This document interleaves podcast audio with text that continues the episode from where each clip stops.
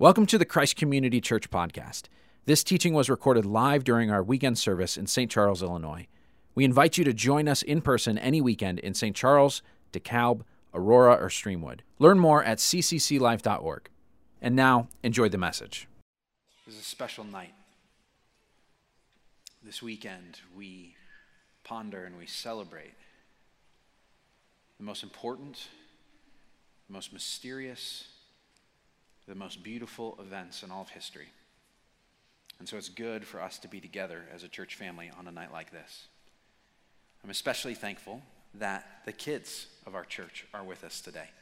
Normally, our first through fifth graders are on the other side of the building. They're in Kids World.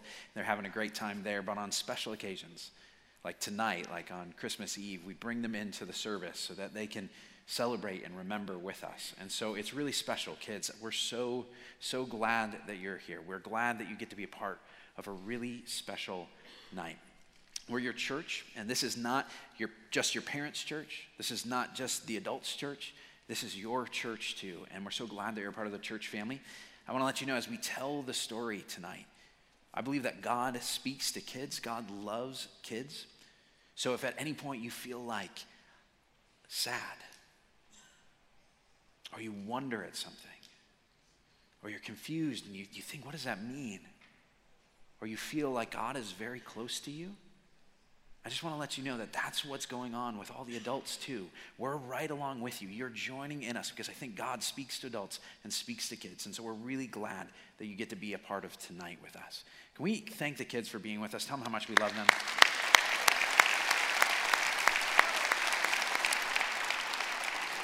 Well, let me begin with prayer. Heavenly Father, we're going to open up your word tonight, and we want to see your Son.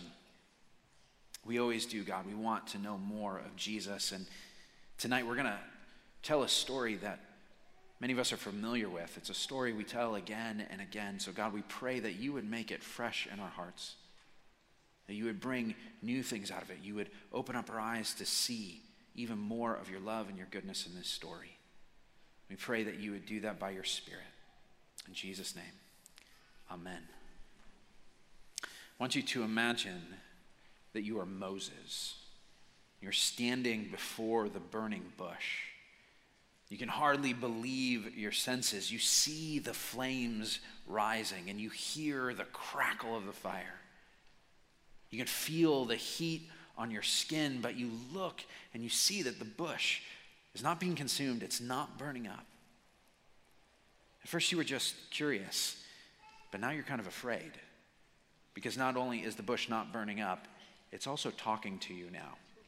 Apparently, the bush knows your name. You never introduced yourself, but it called out, Moses, Moses. When you realized that God was speaking to you, you said, Here I am. And God began to tell you his plans, his plans to rescue his people, his plan to use you to do it. And as you heard him tell the story of what he would do, a question came into your mind. You wondered, what will the people say if I go to them? They're, they're going to ask, What God sent you to me? And I don't know what to tell them. And so you ask God for his name.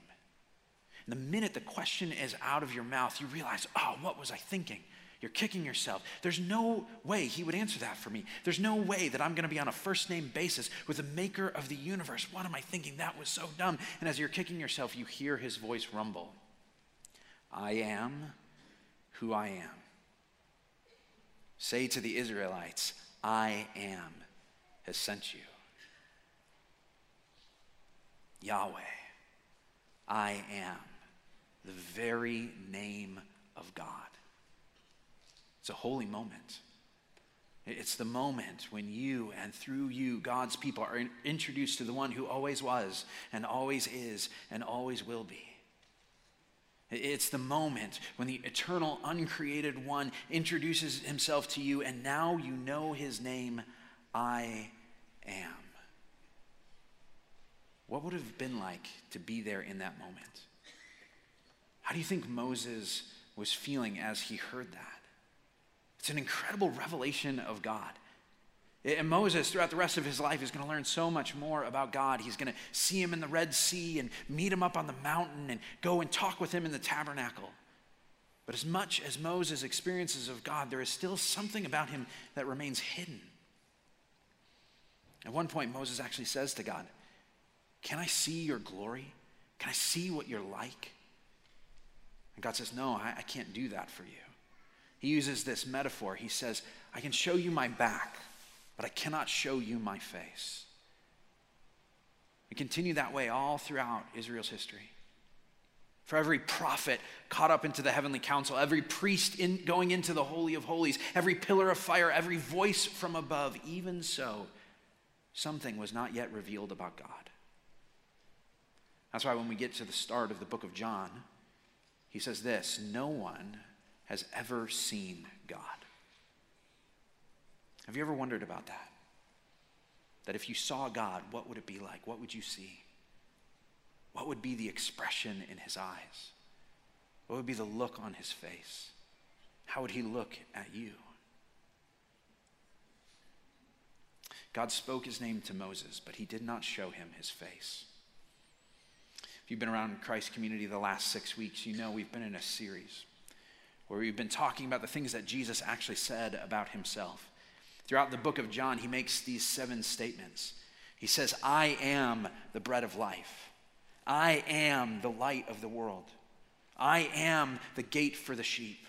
I am the good shepherd. I am the way, the truth, and the life. I am the true vine. We're going to talk about the seventh one of those at Easter.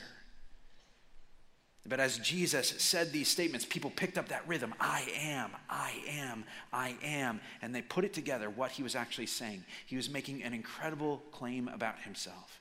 He was using the divine name to speak about who he was. Eventually, Jesus just came out and said it. He said, Anyone who has seen me has seen the Father. Now, that's a bold claim if you think about it. You can't just sort of let that one slide by. You got to respond to it, don't you? I mean, kids, think about this, all right? I want you to help me out with this, all right? Think, you, I want you to show me with your face. Adults, you can do this too if you want, but kids, I want you to show me with your face and your body language how you would respond if another kid came up to you, like your brother, your sister, a friend at school, came up to you and said, I'm God. I made everything. I made you, and I'm in charge. What would you do? Yeah, that's right. Just, yeah, come on. What? Oh, my goodness. That's what, exactly. You wouldn't just, you'd be like, come on, man, quit joking around. And then if they were like, no, but really, I am God, you'd be like, uh, hey, do I need to, like, call a teacher or something? Because this is getting kind of crazy here. Because someone who actually thinks they're God, that, that, that's a problem, right? Something's not right with them. And if they know they're not God, but they still try to convince people that they're God, that person's not a good person. They're trying to control other people, get them to do what they say. If someone claims to be God, they are either joking with you, they're crazy, or they're evil. Or they are who they say they are. Some of you are here and you think about Jesus and you think, you know what? I think Jesus is a great guy. I really respect him. You wouldn't, probably wouldn't be at a Good Friday service if you didn't at least uh, admire Jesus, think that he had some good things to say, someone who is admirable. But there are some of you who say, you know, that's it. I, am not really sure what I think about the whole God thing. I'm a little skeptical of that. I'm not sure I want him to be in charge of my life. But he's, he's a wise teacher, a good example. That's great. But Jesus actually thought he was God. And if you met someone like that, you'd have to decide what do you think about Jesus? Is he crazy? Is he evil? Or do you need to bow your knee to him? Let's say it's true, he is God. What would that mean? It would mean this if you want to know what God is like, you got to look at Jesus. If you want to know what God is like, you got to look at Jesus. God is still mysterious. There's still things beyond our comprehension. But now, in Jesus, He's no longer hiding. We don't just know God's name, we don't just hear God's voice. It, when Jesus arrived, God showed us His face. Now, at this point, I've been talking for a while, and some of you are like, when is he going to get to the cross thing? Like, doesn't he know what day this is? He's talking about Moses or whatever.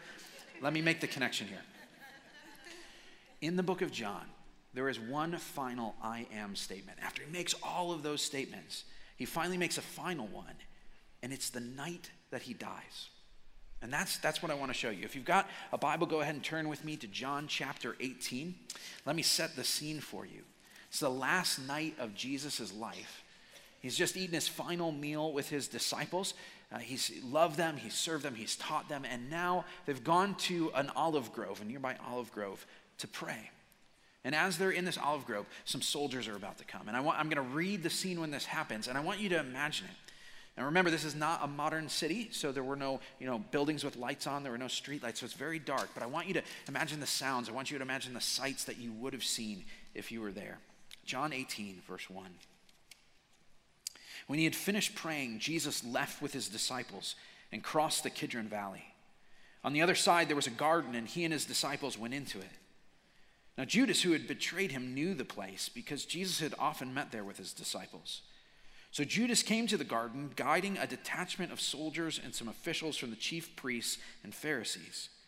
They were carrying torches, lanterns, and weapons. Jesus, knowing all that was going to happen to him, went out and asked them, Who is it that you want? Jesus of Nazareth, they replied. I am he, Jesus said.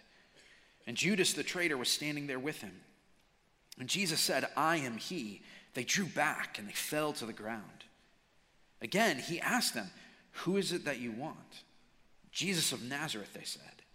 Jesus answered, I told you, I am he. If you're looking for me, then let these men go. This happened so that the words he had spoken would be fulfilled. I've not lost one of those you gave me. Then Simon Peter, who had a sword, he drew it and he struck the high priest's servant, cutting off his right ear. The servant's name was Malchus. Jesus commanded Peter, Put your sword away. Shall I not drink the cup the Father has given me? Then the detachment of soldiers with its commander and Jewish officials arrested Jesus. They bound him and brought him first to Annas, who was the father in law of Caiaphas, the high priest that year. Caiaphas was the one who had advised the Jewish leaders that it would be good if one man died for the people. Let's thank God. This is the word of the Lord. Thanks be to God. Now, did you notice the I am statement in here. It might have just passed by really quickly for you. It actually happened twice. Look in verses 4 and 5. There's this sequence. Jesus says, Who are you looking for? Jesus of Nazareth. I am he. And again, in 7 and 8, he says, Who are you looking for? Jesus of Nazareth. I told you, I am he. Now, that might not sound like much of an I am statement there. He's just sort of saying, Here I am. But in the original language, it does not say, I am he. It just says, I am. Jesus is clearly using the divine name here. In fact, the entire exchange comes across like Jesus is correcting the soldiers. Sort of like if you've ever met someone and you call them, you know, Dr. So or Mr. So and so or Mrs. So and so, and they're like, that's Dr. So and so to you. Like that's what he's doing. He's like, uh, we're, we're looking for a Jesus of Nazareth. And he's like, actually, that's I am, as in great I am. It's a very, it's a power move right there. And I don't think it's random that Jesus does this at this moment in the story. That this is where John has this final I am statement that he tells about. It happens here for a reason. This is where everything culminates. It's the climactic, definitive revelation where Jesus says, All right, let me peel back the curtain. Let me show you what God is actually like. This moment here is holy ground, it's a burning bush kind of moment. When you wonder what God is like, look at Jesus, but especially look at what's about to happen next. Because this, this will tell you better than anything what God is actually like. Let me dig into it a little bit. First thing to notice is this Jesus is in complete control of the situation. A bunch of details point at this. Look at verse 4. It says, Jesus was, knew all that was going to happen to him. He knew all that was going to happen to him. There was nothing that took him off guard here. There was no alarms, no surprises. He knew what was coming. Also, notice that Jesus is the one who initiates the conversation. The guards don't have to look everywhere in the garden. Jesus just walks out and says, What are you up to, guys? He starts the conversation. You'll also notice is a subtle little detail, but all throughout the story, Jesus does almost all of the talking, and the only time someone else talks is to say his name. He is clearly the alpha in this conversation. And then in verse 6, we've got this strange detail. It says Jesus when Jesus said, "I am," they drew back and fell to the ground. They drew back. The guards, the soldiers, fell to the ground. Now, Bible scholars kind of debate exactly what's going on here. They say, well, what were the soldiers actually thinking or doing? Uh, Some of them say, you know, is a group of devout Jews, and so they probably heard the divine name and sort of stepped back in reverence, like, well, what's he saying? Or, or maybe the soldiers had heard the rumors that John talks about that people were saying he Jesus had demonic powers, he could cast curses on people, and so they're thinking, oh no, what's he doing? We're going to get away from this. Or maybe they just sort of tripped over each other and they're just stumbling. It's kind of a comedic little detail there. Or maybe it's simply that supernatural power came out of Jesus and overwhelmed them. Whatever happened, it's clear what it means. It reminds me of this story from the Old Testament. It's kind of a strange one. It's a story about the Philistines who attack Israel. They, they take the Ark of the Covenant captive. The Ark of the Covenant is kind of like the throne of God that sat in the tabernacle. It's a symbol of God's presence. And they capture it and they take it and they're feeling great about themselves. They're thinking, we just, we just, our God just beat this God. And so they take the Ark of the Covenant, and they place it in the temple of their God, Dagon. They set it up right in front of the statue of Dagon. They go away and come back in the morning. They're thinking, oh, we're doing so great. And when they show up in the temple, the statue of Dagon is poof, face first on the ground in front of the ark.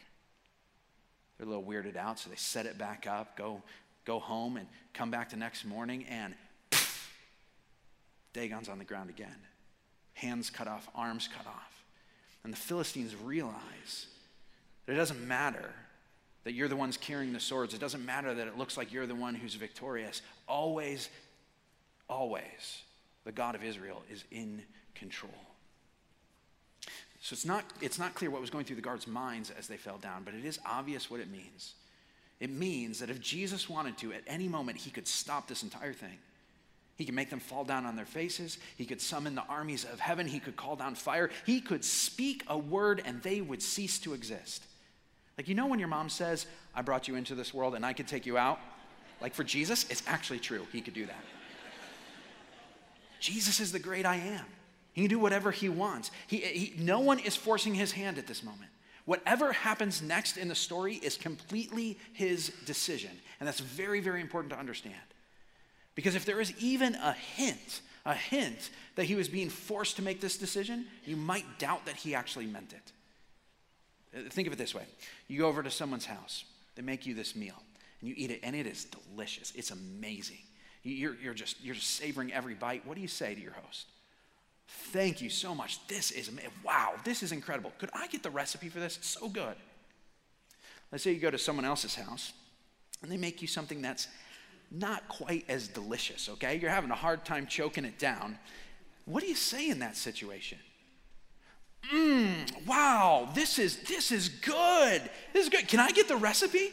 Like you say the exact same thing because when you're the guest, you're not allowed to speak honestly about your opinion about the food. You're not free to just sort of say that. It, unless you're allergic, you cannot complain about the food. That's just how it goes. Another example. When I preach, when I get done, every time my mother comes up to me and gives me a hug, and you know what she tells me? Well, that was disappointing. No, she doesn't say that at all. She's my mom. She says, That was wonderful, such a good sermon. I loved it so much.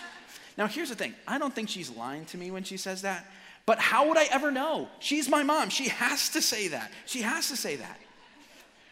When someone is not free to say or do something other than what they're doing, it, it's hard to know if they actually mean it. They, they might, they might, but you can still doubt it. You don't know for sure.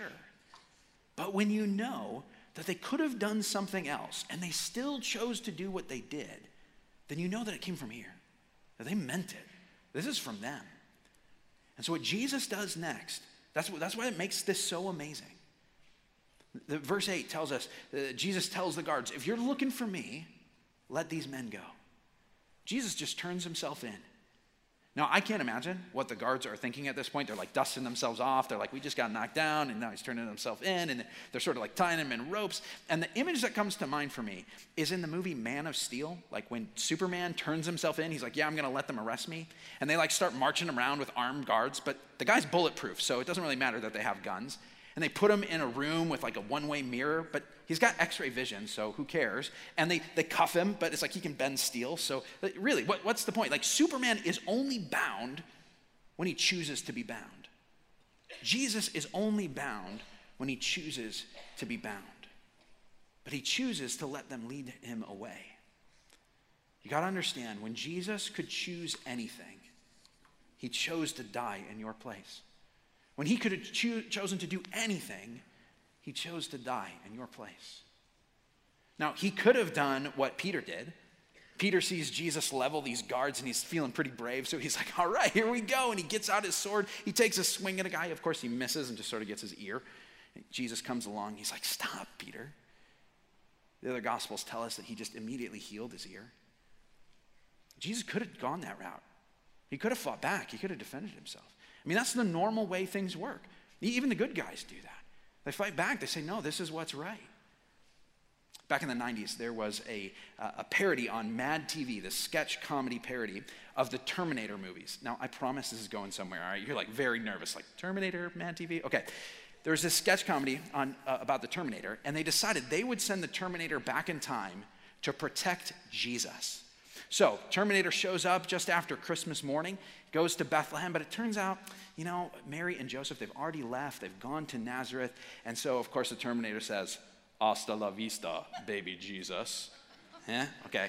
So, the Terminator, as Jesus grows up, follows him around. He's carrying a shotgun, and everywhere there's a threat, he's trying to take out the threat.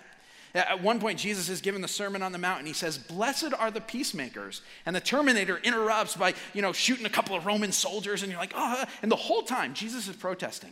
He's like, No, this is not the way. This is not how it's supposed to be done. What are you doing? He keeps shooting Judas. He's like, He's gonna kill you. And Jesus keeps raising him from the dead. Like, no, this is the plan. of course, when Jesus finally goes to the cross to die, the Terminator is there comforting all the people who are crying, saying, Don't worry, he'll be back. now, the, the, obviously a parody. The thing about this is that it actually puts a nice contrast between what people normally do and what Jesus actually did. Like, we tell stories about heroes who the way they won was they, they fought back in self defense, they used force, they took control, they asserted their authority. And Jesus could have done that. He had the power to wipe out his enemies right there. But he chose a different path. But back when Jesus was talking about how he was the good shepherd, he said something in addition to that. He said, I lay down my life for the sheep. No one takes my life from me. I lay it down of my own accord. I have authority to lay it down and authority to take it up again. Jesus didn't have to do this, but he chose to lay down his life so that you could go free. And Jesus knew exactly what this would cost him. Look at verse 11 here. Just after he tells Peter to put away his sword, he says this Shall I not drink the cup my Father has given to me? Shall I not drink the cup? What cup is he talking about? It's the cup of punishment. In the Old Testament, when the prophets, Jeremiah, Isaiah, Ezekiel, they talked about God punishing sin, they used this image of a cup. It's filled up to the brim. The cup would be handed to whoever was in trouble, and they would drink it down, that nation, that person. And the image there was that, that God's wrath, God's anger had been poured into that cup, and now that person who had done evil was going to experience all of the consequences, all of the effects, all of the, the penalty for participating in that evil. And so, this is how Jesus saw the cross. He said, This cross is a cup, it's a punishment for sin, it's an expression of God's anger against evil. And that idea of God being angry, I don't know about you, but it makes me a little bit uncomfortable. It's very weird. I don't like to think about God that way. But I think I actually would be more uncomfortable if God wasn't angry at sin. I, I mean, think about it. What would it mean if God looked at murder or abuse or the exploitation of the poor and it didn't bother him? It didn't make him angry. He wouldn't be very good if he did that. Even things that seem less severe, the, the ordinary day to day sorts of things, those, those, are the things. Think about how much damage is done from just the cumulative effect of our, our, our greed and our bitterness, our apathy and our deceit, our prejudice and our arrogance. It's the stuff that we do all the time. They don't seem heinous to us in the individual moment, but all of it together, it's as much as the big stuff. It's what's ruining the world. That's what's wrong with this place. Why, why, shouldn't, why should God actually be okay with that?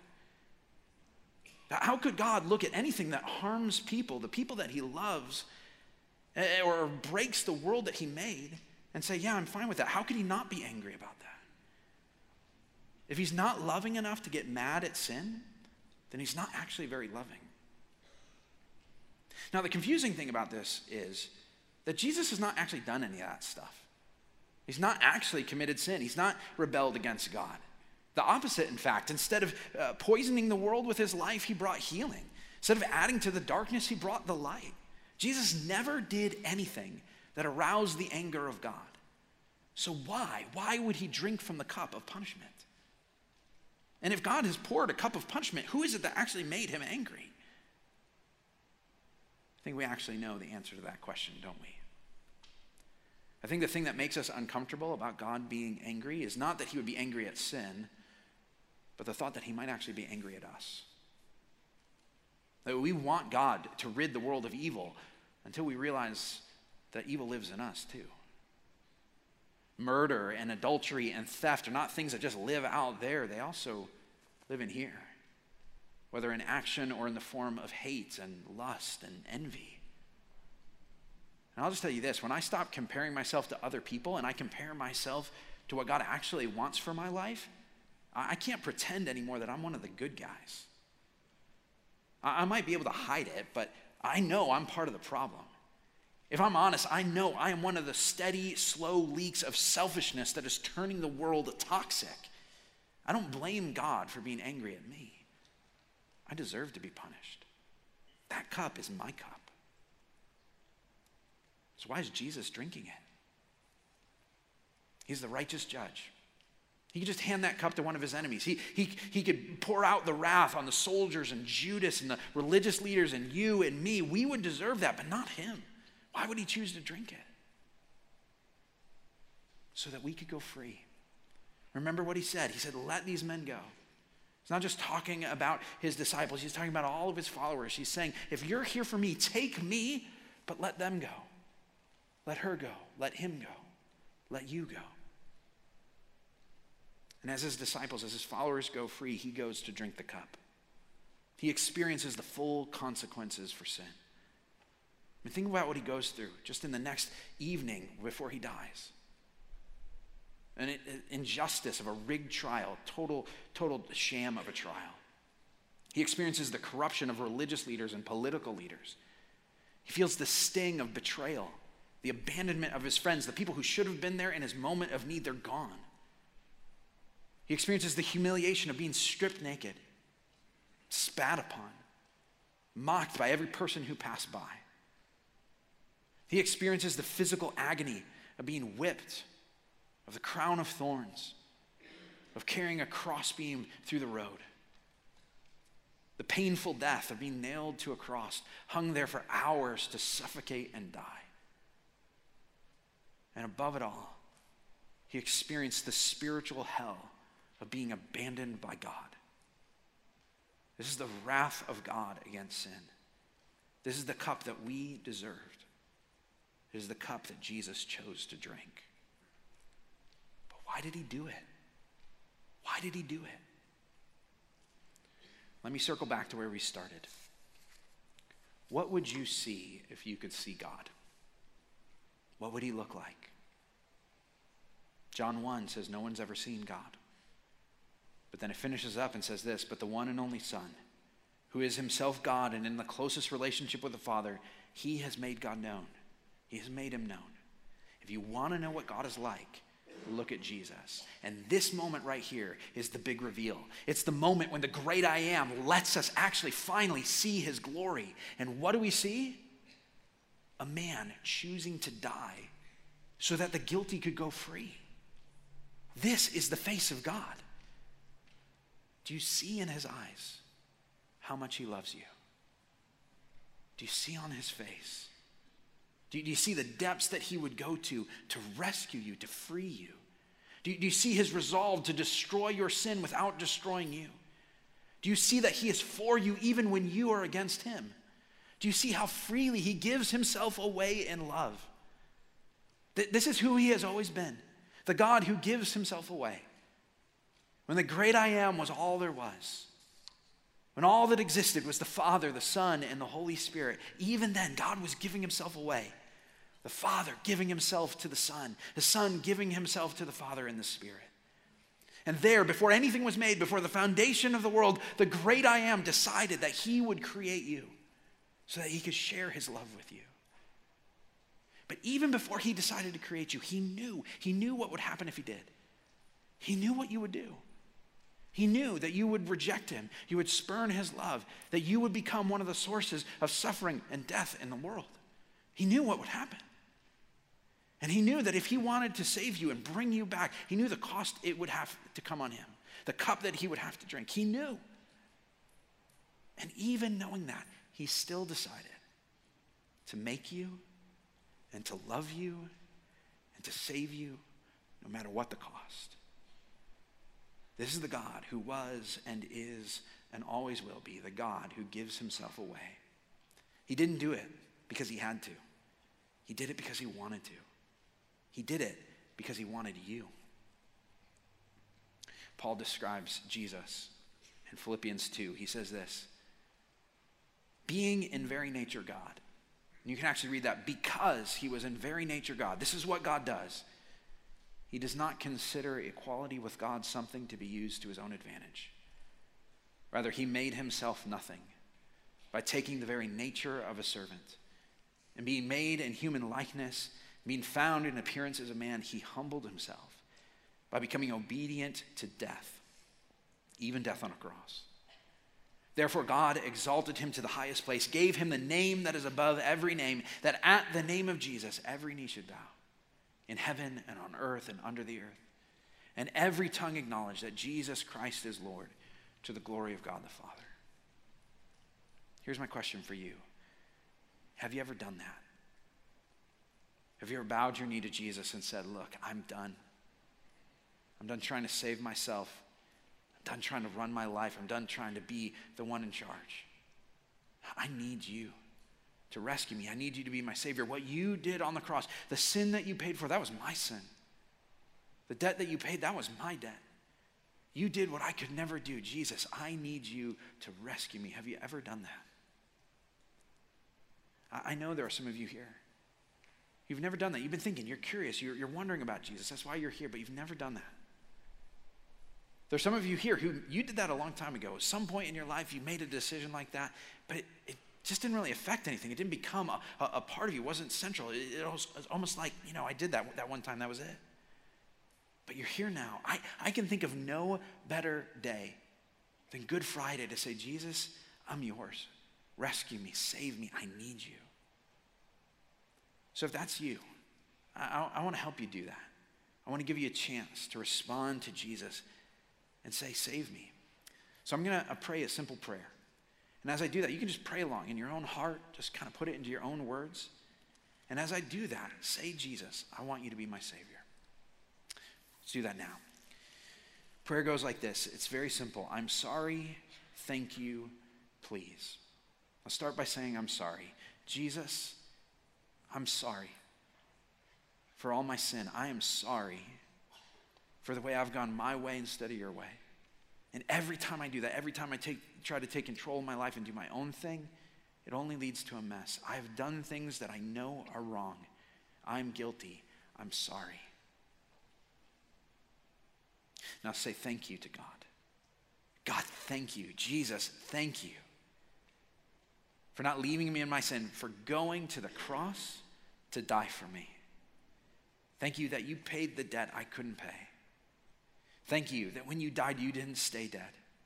That you came out of the grave to bring new life to anyone who would trust in you. Thank you for doing that for me. Now say, please. Say, please, Jesus, forgive me. Make me clean. Please, Jesus, transform me, free me, make me a new person. Jesus, please make me a part of your family. Welcome me in. And please give me a future a hope for all eternity that I would be with you.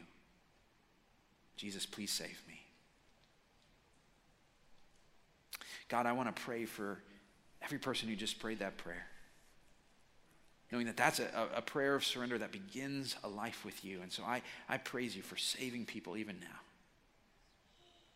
God, we pray for all of us, that you would make all that real to us too. The fact that you chose to love us, Jesus, that you didn't have to, but you still decided that you would give your life for us. And let it sink in. Let us understand it. Even as we receive communion now, I pray that it will become more and more something that is at the center of who we are. We pray this in Jesus' name. Amen.